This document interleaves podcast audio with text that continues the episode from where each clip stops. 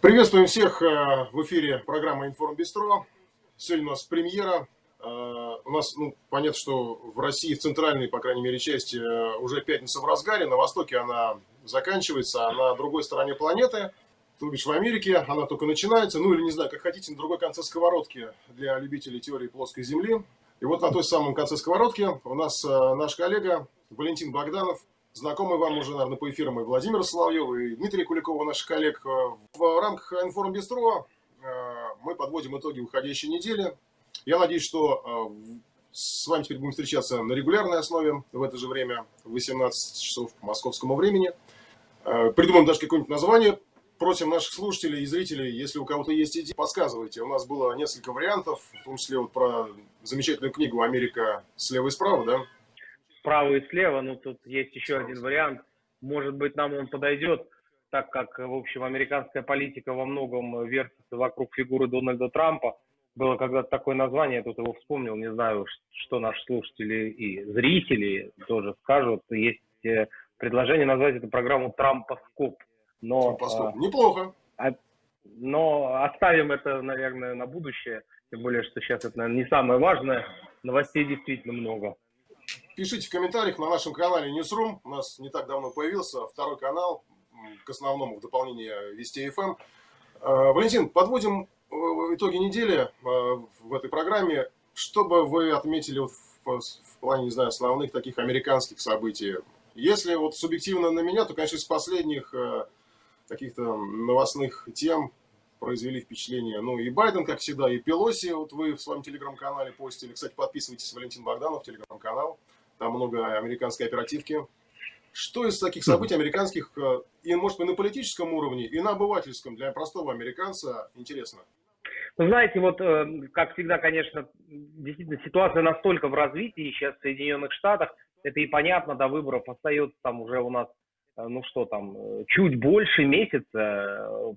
В принципе, время в Америке октябрьских сюрпризов – Э, таких классических, э, ну, в терминологии местной, на жаргоне политическом э, Соединенных Штатов октябрьский сюрприз – это некое событие, которое под выборы буквально может сильно очень развернуть ситуацию. Но мы помним по прошлым выборам, что таким октябрьским сюрпризом послужили имейлы Хиллари Клинтон, их публикация сайтом Wikileaks Джулиана Ассанжа, что действительно произвело большое впечатление и, конечно, вышибло серьезную такую электоральную поддержку из-под демократов – ведь э, там эм, э, мы тогда узнали все, что, в общем, нечестным образом был отключен и отжат от гонки э, социалист-сенатор Берни Сандерс. Что станет в этом году октябрьским сюрпризом, это очень интересно, ведь событий действительно масса. Но смотрите, это может быть и появление вакцины, которую на этой неделе активно анонсировал Трамп. Он говорил, что в ближайшее время должно, должна появиться вакцина работающая, и он тут же начнет ее раздавать, и он обещает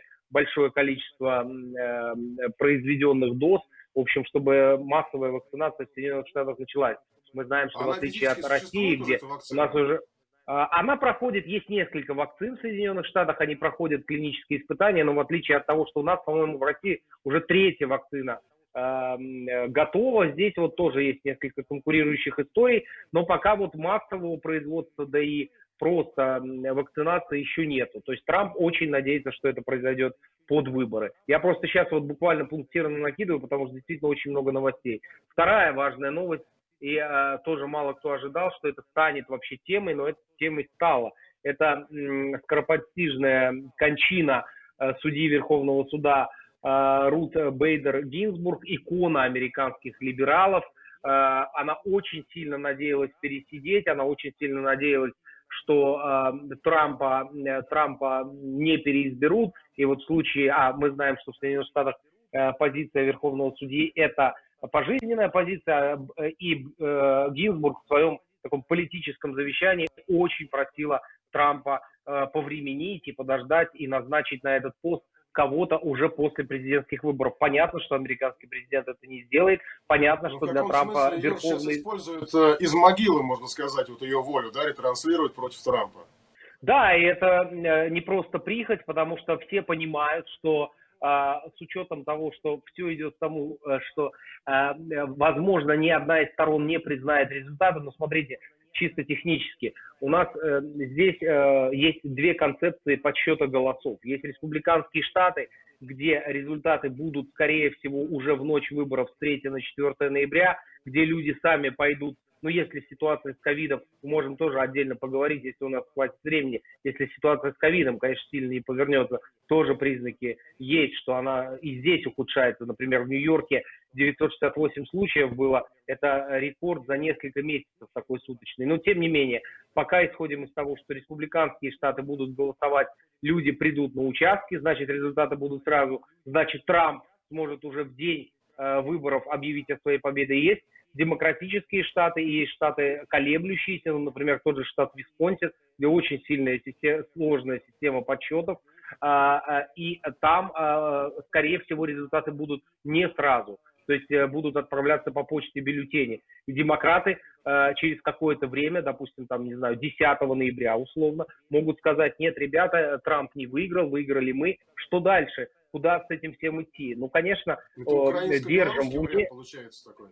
Абсолютно, абсолютно. И не зря уже говорят здесь, уже открыто стали говорить. Помните старую шутку про то, что в Америке не может быть цветной революции, потому что в Америке нет американского посольства. Да, американского посольства в Америке нет, но в Америке есть свои э, технологи, свои, в общем, э, авторы этих цветных революций, которые э, годами да, использовали технологию, в общем, по всему земному шару, но и Э, не хочется тут, конечно, говорить в категориях какой-то кармы или мести. Но так получилось, что когда ты выпускаешь это как с вирусом, да, вот ты создал в пробирке какой-то политический вирус, да, можно сравнить э, цветную революцию с вирусом, да, вот э, он работал, работал, а потом ты сам, в общем, при неосторожной манипуляции этим отравляющим веществом, ты сам заразился. И здесь вот таким образом вполне может произойти. Вот что дальше, да, куда с этой бедой вообще все они пойдут? Они пойдут в Верховный суд, потому что Верховный суд это единственная такая серьезная институция, там сидят люди, э, которым не надо переизбираться, там сидят люди, которые выбраны пожизненно, назначены, утверждены Сенатом, да, Верхней Палаты. И вот какой там расклад, это очень интересно. Если сейчас на место Гинзбург, как Трамп хочет, будет назначена консервативная судья, расклад будет 6-3 в пользу Трампа. И понятно, какое в итоге решение, ну, простым большинством голосования э, вынесет Верховный суд США. В этой связи демократы уже грозят там интересно, можно тоже вспомнить похожую историю, которая была в 2016 году. За 9 месяцев до э, президентских выборов уже тогда Трампа э, скончался суда Скалия, Скалия. Э, очень хотел э, Обама назначить на его место либерального судью. Республиканцы, когда Сенат тоже был за ними, не дали этого сделать. Но они как мотивировали? Они говорили, что они, Сенат наделен полномочиями, народ, в общем, выбрал республиканский Сенат для противодействия администрации Обамы. И поэтому демократической, и поэтому они не голосуют. Сейчас они говорят, что Сенат республиканский, но э, наделен доверием народа для поддержки республиканской же администрации, то есть для э, поддержки Трампа. В общем, вот эта ситуация. Ну и, конечно, последний срез, это история вот буквально этих двух дней, вновь под знаменем Black Lives Matter в Соединенных Штатах возобновились протесты. Вчера география была обширнейшая, э, оба побережья, но традиционно, конечно, это демократические штаты, где или крупные города, да, где у, у, у руля стоят мэры-демократы, ну как Нью-Йорк, Вашингтон, Лос-Анджелес. И э, все, конечно, началось э, точка этих протестов, это город Луисвилл. Там вчера был вынесен, наконец-то, вердикт по делу о гибели медсестры Брионы Тейлор. Медсестра Бриона Тейлор погибла во время ан- антинаркотического рейда. Все это было 13 марта. Э, к ней домой пришли полицейские с обыском. Ее молодой человек подумал, что это ограбление, стал отстреливаться. В общем, девушка погибла под градом пули, стала тоже такой иконой движения Black Lives Matter. Вот последние новости, это буквально последних двух-трех часов э, столкновения с полицией продолжаются в Луисвилле, штат Кентукки. Сегодня демонстранты бросили э, сигнальную гранату в здание библиотеки и э, укрылись в местной церкви, но э, опять продолжаются аресты. Конечно, не так масштабно, как сейчас. И что вчера очень важное тоже событие произошло, это просто штрих и показатель градусов, граду накала гражданского противостояния. Ранены были двое полицейских. Никогда еще во время вот этих Black Lives Matter протестов, ну, не стреляли из огнестрельного оружия в полицию. Теперь и это случилось. Валентин, ну, мы, до нас доходит постоянная информация о протестах, вот эти все антироссийские истории но как-то не доходит до нас информация о наказании за участие в этих протестах. Вот ОМОН белорусские обсуждали все очень подробно, как там кто сидел, как э, кого там э, наказывали и какие сроки давали, до сих пор обсуждают. В Америке э, как наказывать за подобные мероприятия? Что, это, понимаешь, наверное, в каждом штате по-своему, но тем не менее. Это очень интересная тема. Действительно, первое время, вот, ну, у нас Э, э, здесь в этой истории есть э, несколько полюсов. С одной стороны, у нас есть действительно эти турбо-либеральные штаты, ну, например, как Орегон, да. Что там происходит? Там больше ста дней вооруженные молодчики, радикалы из антифы штурмуют здание суда федерального и здание полицейского управления. Почему? Почему они до сих пор все не в тюрьмах? Ну, полиция их арестовывает, Дальше они попадают к какому-нибудь окружному суде, либеральному, и этот судья их отпускает. То есть это такой постоянный круговорот. Но что произошло сейчас, в последнее время?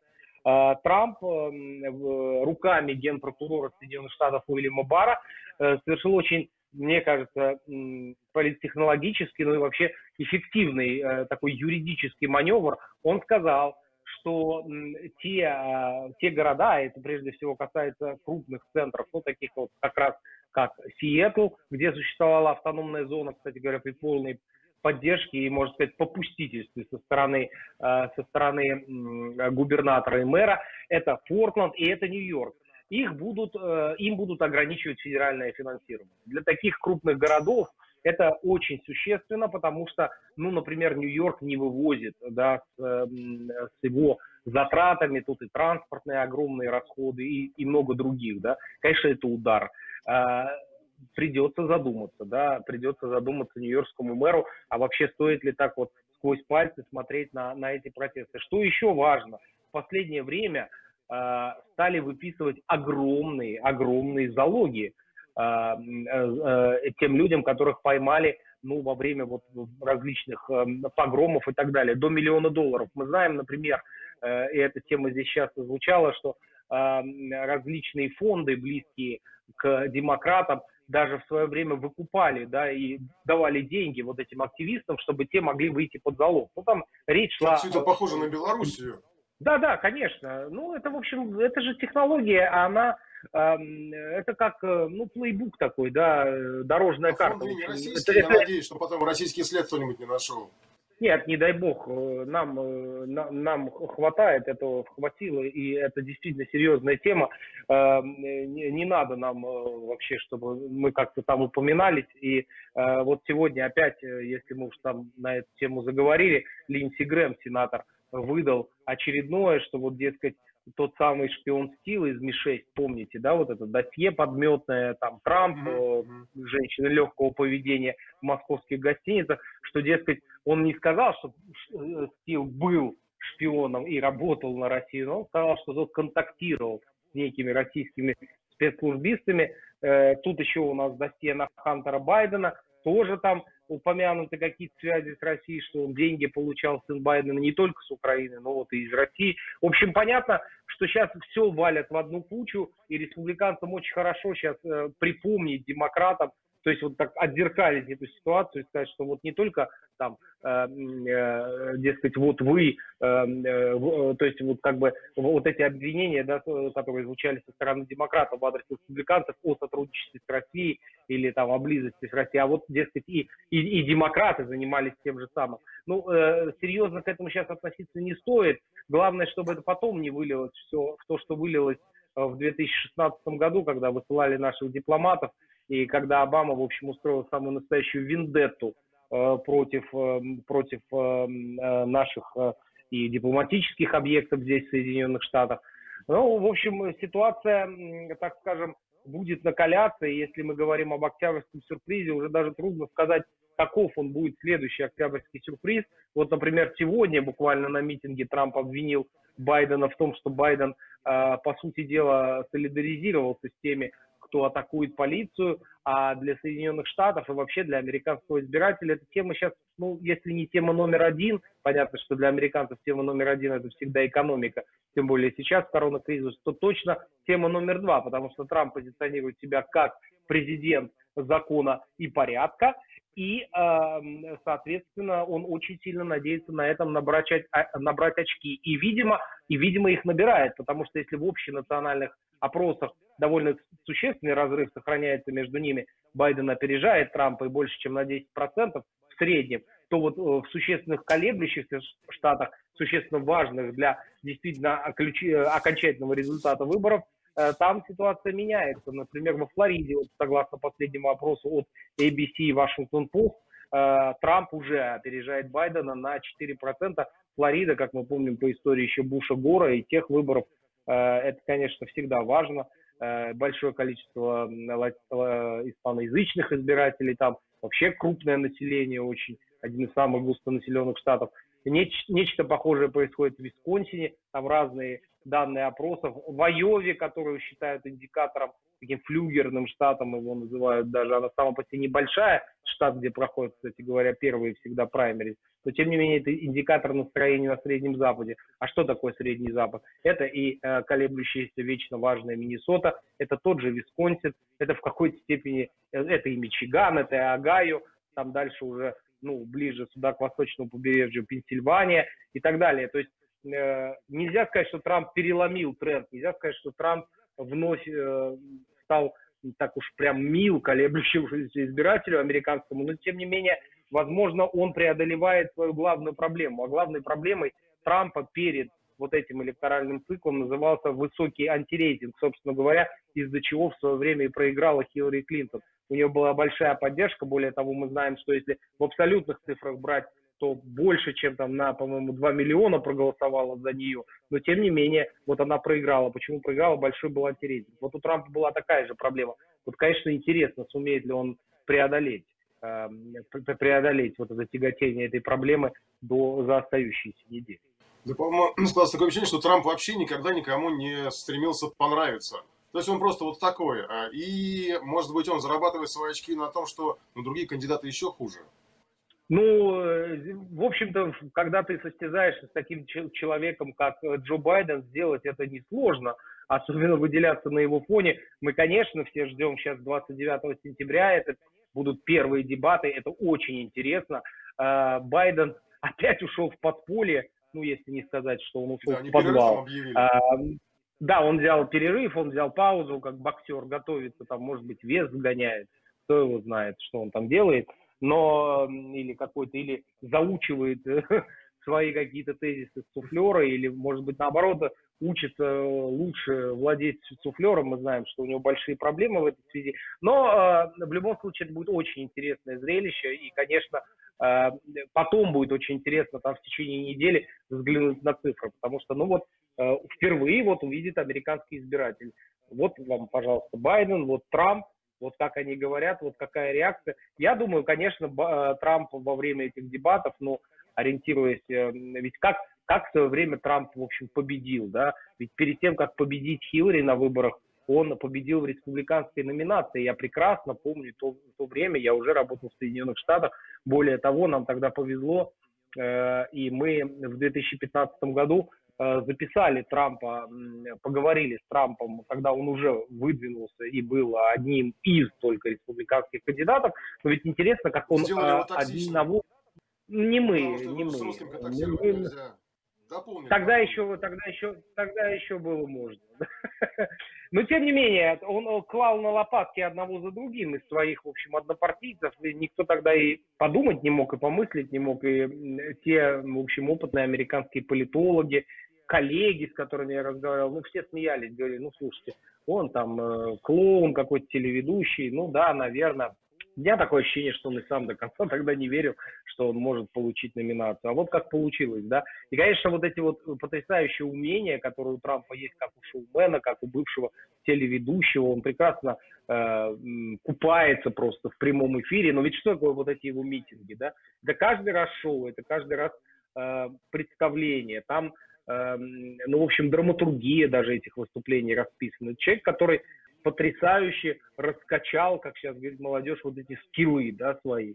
То есть он э, замечательно держит толпу, он замечательно общается с аудиторией.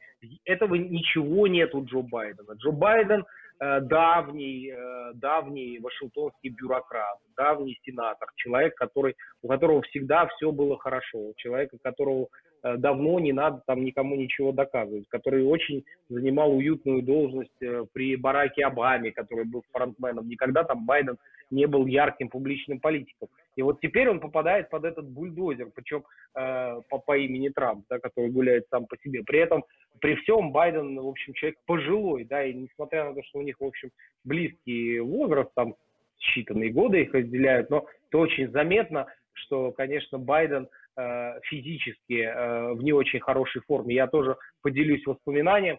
Э, весной этого года, вернее даже зимой, нам удалось очень кратко записать Байдена. Вообще тяжело работать российским здесь журналистам, мало кто нам дает интервью, это то, о чем вы сказали. О токсичности, в общем, каждый как раз... А мотивирует?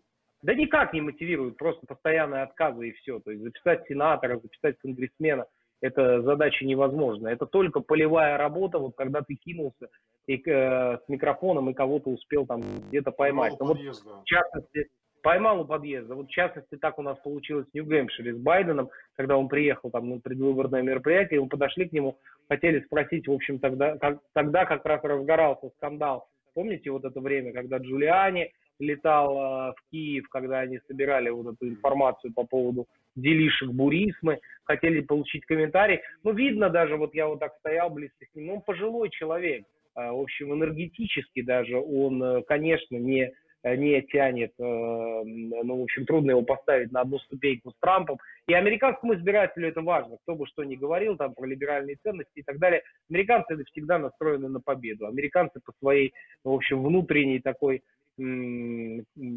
структуре, да, они, они любят победителей, они любят людей энергичных, то есть все истории про там фейковую, не фейковую американскую улыбку и так далее. В общем, человек, который на что-то претендует, он должен демонстрировать успешность, он должен и Байден, кстати говоря, старался, но выглядело это весьма комично. Помните, были тоже какие-то такие моменты, когда он там даже бегал куда-то, там показывал, изображал из себя живчика. Но не работает в его смысле, это не работает. Поэтому дебаты, думаю, что могут стать и катастрофой для демократического кандидата. Валентин, ну наше время подходит к концу. К сожалению, мы так прерываемся, можно сказать, на полусловие, потому что до выборов все-таки еще далеко американских. Много всего интересного будет происходить, и не раз еще встретимся в рамках нашей программы, я надеюсь. Валентин Богданов, наш коллега из Нью-Йорка, был на связи. Смотрите нас на канале Newsroom и слушайте в эфире Вести ФМ, программа Информ Бистро. Спасибо, Валентин. Спасибо. Продолжаем эфир. Ну и так же получается, что одна из главных тем этой недели – это коронавирус, статистика, ограничения, предупреждения, защита. Тут вот э, нас кто-то пытается поправить из э, Петербурга, что санитарная дистанция, господа, а не социальная. Все-таки, мне кажется, она была социальной, но хоть какая бы она была, я вот целиком за вот эти меры. Э, и причем ограничения и все меры предосторожности, они касаются не только нас, не только Москву, не только Россию. Они, в общем, происходят по всему миру, в том числе и в Европе. Сейчас на связи наш САПКОР Регина Севастьянова, Брюссель. Регин, приветствую. Добрый вечер. Там у вас, вот, ну, мы сегодня даже, по-моему, рассказывали уже в эфире, э, наши коллеги из Европы, что в Хельсинки аж собак э, поставили в аэропорту дежурить, чтобы искали коронавирусных э, заболевших. Ну, собаки там давно эксперименты, по-моему, в Британии начинались, да, собак обучали искать. А вообще в целом по ограничениям, у вас как до последнего времени, если я не ошибаюсь, с осторожностью говорили о второй волне. Статистика показывает, что, в общем, все не очень хорошо и тревожно. Э, насколько у вас все серьезно и э, есть ли разговор, ну не разговор, вернее, какие-то воплощения разговоров о возврату к ограничениям? А, есть даже уже практические действия в этом направлении. Сегодня вот э, здесь, в Бельгии, в частности, э, на очередной пресс-конференции кризисного центра было заявлено, что а, сегодня, ну вот на эти дни зафиксировано наивысшее число госпитализаций с COVID-19, начиная с мая. А, при этом еженедельно количество подтвержденных случаев заражения растет на 48%.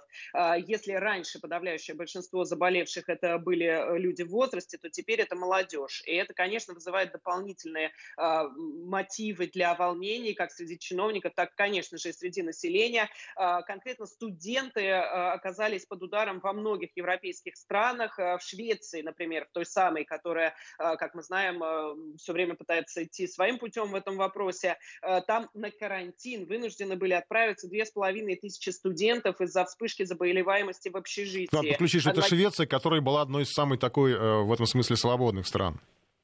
Совершенно верно, да. А, такая же ситуация в Глазго, например, э, в университете, где 500 студентов отправились на карантин, и сейчас они все проходят тестирование, 124 из них уже а, получили положительные результаты теста на COVID-19. А, в университете считают, что молодые люди могли заразиться во время празднований, связанных с началом учебного года. Поэтому, конечно, сейчас любые собрания для студентов там запрещены, ограничены, и руководство университетов призывает своих студентов, ну, вообще ограничить контакты э, до минимального количества. Вот здесь, в Бельгии, например, университеты Хассельта и Гента, это, надо сказать, большие университеты, Гент это вообще один из основных университетов, не только в Бельгии, в этой части Европы тоже. А, они призвали своих учащихся не обращать вообще внимания на решение правительства страны о каких-либо смягчениях санитарных мер и продолжать придерживаться э, самых жестких ограничений. А, но а, вот бары и рестораны, э, например, в студенческом Генте или во многих других европейских городах по-прежнему Э, остаются забиты людьми, в основном молодежью, конечно же, которая вернулась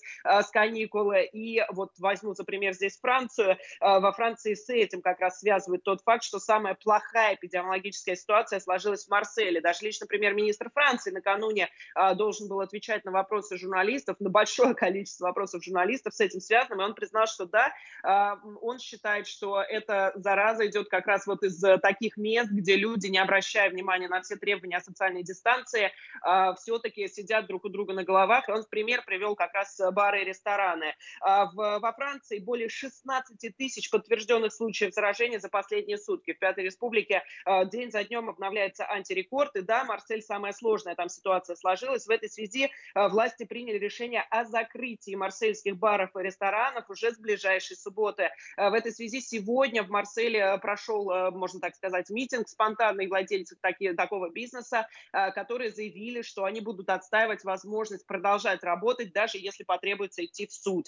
А, при этом отмечу, что Европейский центр борьбы и профилактики заболеваний предупредил, ситуация во многих странах Евросоюза сейчас хуже, чем она была в марте, то есть в пик э, первой волны. Учитывая недостаточные меры, предпринимаемые национальными правительствами, она будет ухудшаться, заявили здесь в Брюсселе. Но действительно, вот здесь в Бельгии с 1 октября, например, было решено отменить обязательное ношение масок на улицах. Многие считают, что это бессмысленная мера, и носить маски нужно только там, где действительно люди сталкиваются, что называется, нос к носу друг с другом. А на данный момент, тем не менее, в брюссельском регионе, регионе маски нужно носить абсолютно везде, а, и а, эта мера будет отменена с 1 октября. Но вот Гент, опять же, возвращаясь к нему, уже заявил, что не согласен с этим решением и будет по-прежнему требовать от всех находящихся в городе носить маски, в том числе на улице. При этом бельгийская система здравоохранения уже сейчас разработала план распределения больных ковид по клиникам страны. Каждая больница теперь должна будет выделить как минимум 15% своих мощностей для тяжелых больных. Сделано это для того, чтобы э,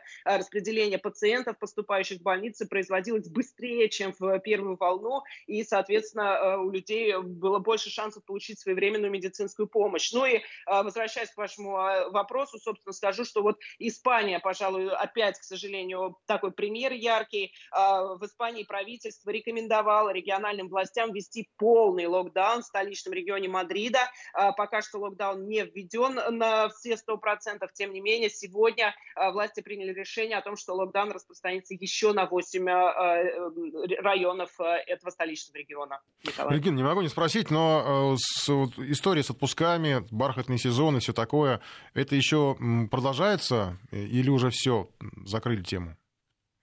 Э, история продолжается, потому что сейчас Германия, которая более-менее э, благополучная в смысле скорости оказания помощи, количества тестирования и так далее, пытается, как президент в Евросоюзе, привести э, все это к единому какому-то знаменателю, потому что накануне вот здесь, в Брюсселе, например, прошла очередная забастовка представителей авиасектора, которые говорят о том, что пассажиры, например, многие не покупают билеты, потому что они не понимают, где, в какой стране нужно там проходить карантин, где нужно не проходить, где сдавать тесты и так далее. Нужна какая-то единая шкала. И вот Германия сейчас пытается эту историю как-то вот реализовать, как президент Евросоюза в эти полгода.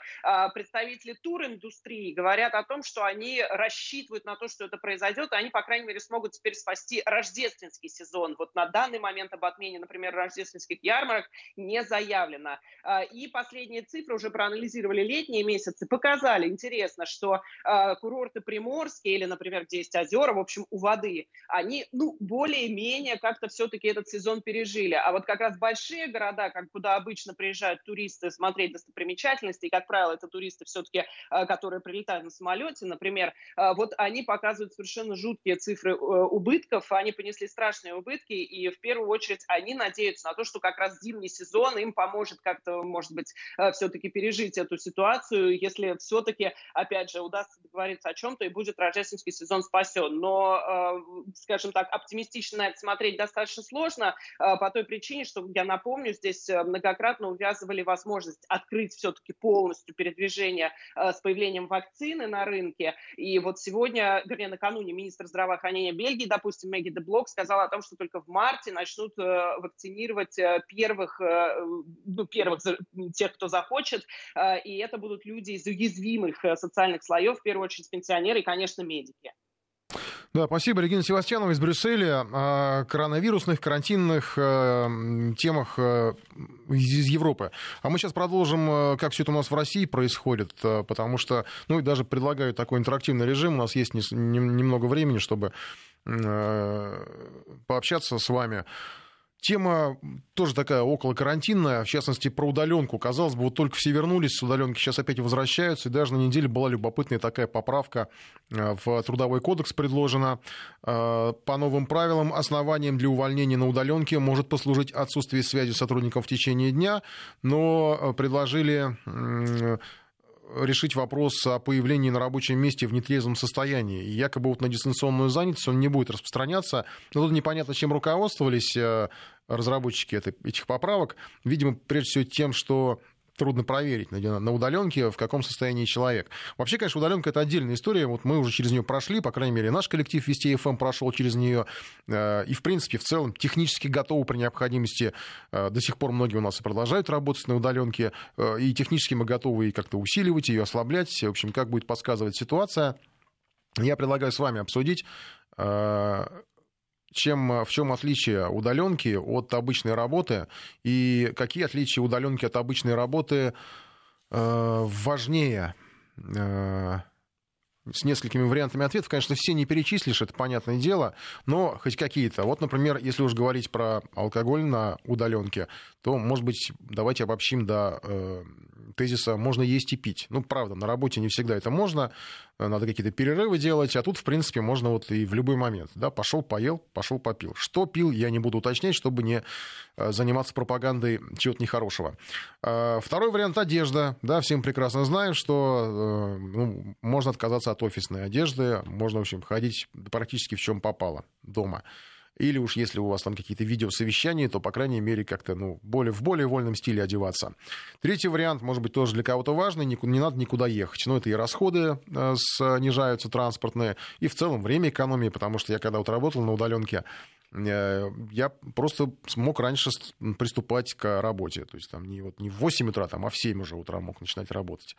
А, четвертый вариант – не вижу коллег. Для кого-то это может быть тоже важно. И еще один вариант – вижу семью. Тут я не ставлю оценок, хорошо это или плохо, просто вот эти, эти элементы, они важны. На плюс 7 903 170 63 63 можете прислать свои соображения. Ну и даже, может быть, э, примем пару звонков. 232-1559, э, код Москвы 495. Э, можем э, на эту тему. Как, что, для вас, что для вас стало важным на удаленке? Или, может быть, вы вообще с удаленкой не связывались и не будете связываться? На самом деле, по поводу ну, так называемого пьянства на удаленке, Многие на него отреагировали по-разному, в частности, Геннадий Онищенко, небезызвестный, сейчас депутат Госдумы, в прошлом главный санитарный врач, э, раскритиковал, э, назвал вообще анекдотичным э, идею внесения в Трудовой кодекс законности пьянства на удаленке. Ну, естественно, это, в общем, в духе Геннадия Онищенко критиковать подобные вещи.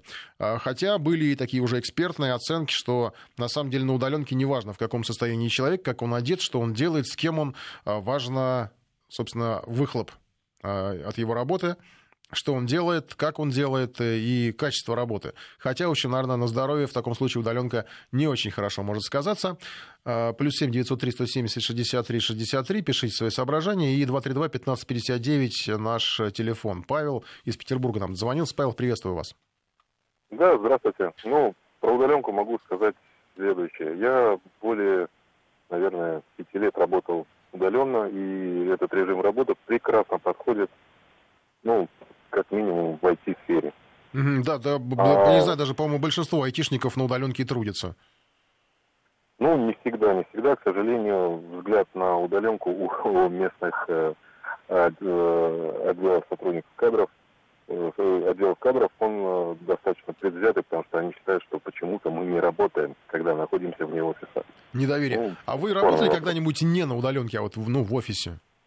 Конечно, конечно, работал. И на самом деле разница огромная. Я трачу меньше времени на то, чтобы добраться до рабочего места, и я быстрее оказываюсь дома. Угу достаточно отойти от э, компьютера. Ну и потом, наверное, это в каком-то смысле меньше народу, больше кислороду, правильно? Ну, может быть и так. Конечно, там при нужде можно приехать в офис, увидеться вживую с коллегами. Конечно, живое общение, оно более продуктивно, но особого смысла в возврате именно прям вот в офисную работу я бы я не вижу. Спасибо большое за звонок. Плюс семь девятьсот три сто семьдесят шестьдесят три шестьдесят три и два три два пятнадцать пятьдесят девять. Можем принять еще звоночки, потому что время еще остается. А, так, сочетание номер три и номер пять. Так, а что у нас номер три и номер пять? Сейчас я быстро вспомню.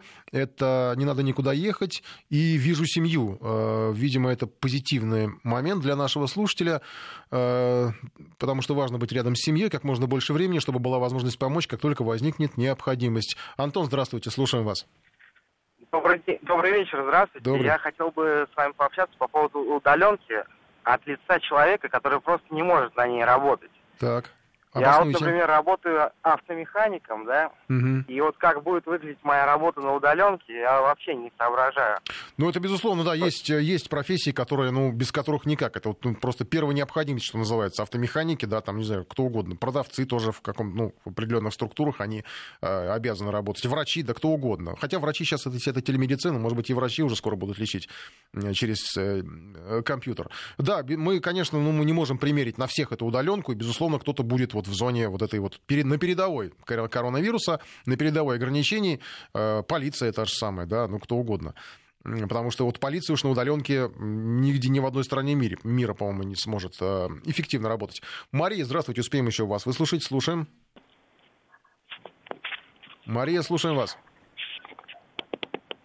Видимо, Мария слишком далеко. Да, но, да Мария, слушаем. Алло. Вы да, на удаленке? Ничего не вижу плохого в удаленке. Э, работаем с супругом как в компании вместе, так и сейчас на удаленке вместе. В общем, ничего страшного. Семью, да, видим. Тяжело детям. Удаленка тяжело дается учеба на удаленке. Mm-hmm, да, это все вот жаловались. Тяжелее. Что в институте, что в школе. Может быть, все отладится, тогда будет легче. Но пока технические возможности так себе. Вот. Что касаемо именно работы, офис маленький, компания небольшая. Ну, собственно, сотрудников слышим удаленно, ничего страшного. Ну, а, не знаю, вот эти все истории с пьянством угроза все-таки, да, там, не знаю, чревоугодие, в конце концов, человек ну, на удаленке одичать может. контролировать, а, а пьянство сразу чувствуется в ответах клиентам. Ага. Поэтому я думаю, что это контролируемо. Да. Спасибо вам за звонок. Еще Максим успеем выслушать. Здравствуйте, Максим, Новосибирск. Алло. Максим, слушаем вас. Да, здравствуйте. По поводу удаленки, вообще в целом пандемии я хотел просто бы рассказать.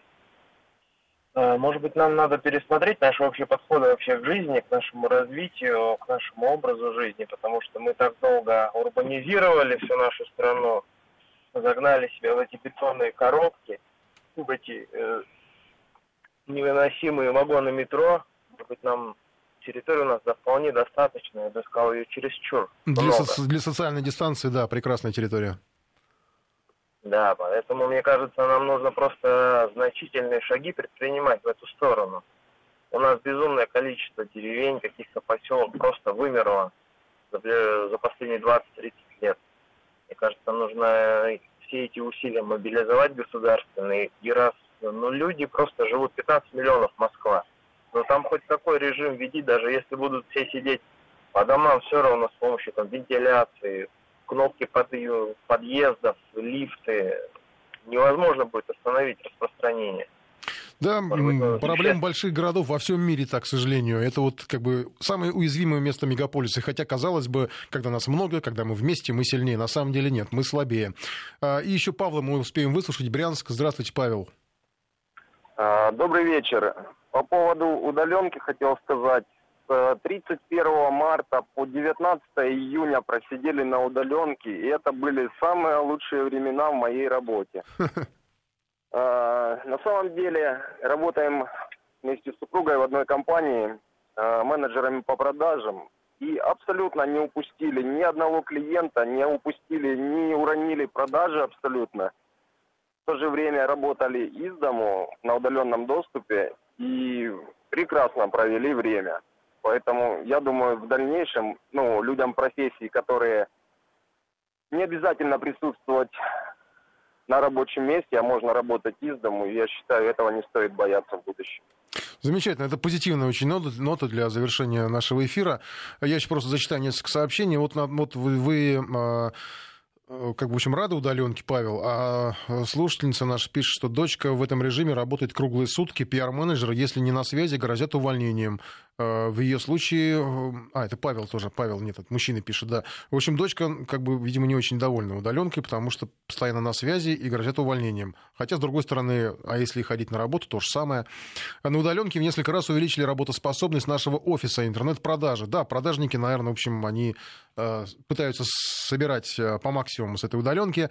Э, и э, работал на удаленке, в первый же день взял пиво себе, в итоге спился. Э, жить из Тюменской области нам пишет. Держите себя в руках, еще для вас жизнь не закончена, я уверен, хотя впереди выходные, будьте осторожнее. Ну, я напоследок еще напомню просто рекомендации уже это от столичных властей. Многим компаниям вновь придется сократить долю присутствующих в офисе работников. Миноборнауки э, обещала вести и ведет постоянный мониторинг ситуации с коронавирусом в вузах. Э, сейчас все вузы в штатном режиме, но принимать решение о возврате на дистанционку необходимо отдельно в каждом конкретном регионе, сообщает Миноборнауки. Еще не менее трети сотрудников правительства Москвы из тех, кто вернулся в офисы, вновь выйдут на э, удаленную работу. Это произойдет со следующей недели об этом сообщают в правительстве Москвы. Ну и дополнение еще вот Сбербанк готовит э, перевод половины сотрудников на удаленную работу. Ну, это разновидность продажников, да, которые вот в нашем эфире в том числе были. Ничего плохого в этом слове продажники нет, это такой сленг. Э, люди, которые могут работать на удаленке. Э, через компьютер врачи, да, это по моим комментариям по следам нам сообщает. С моей работы на удаленке я только когда в отпуске, и в это время стараюсь удалиться очень далеко, чтобы посмотреть Россию. Подведем итоги голосования что для вас важнее э, на удаленке, э, отличие от обычной работы. Можно есть и пить 2%, одежда 1%, 74% не надо никуда ехать, 7% не вижу коллег, 17% вижу семью. Ну и будьте с семьей в эти выходные, всем их хороших выходных.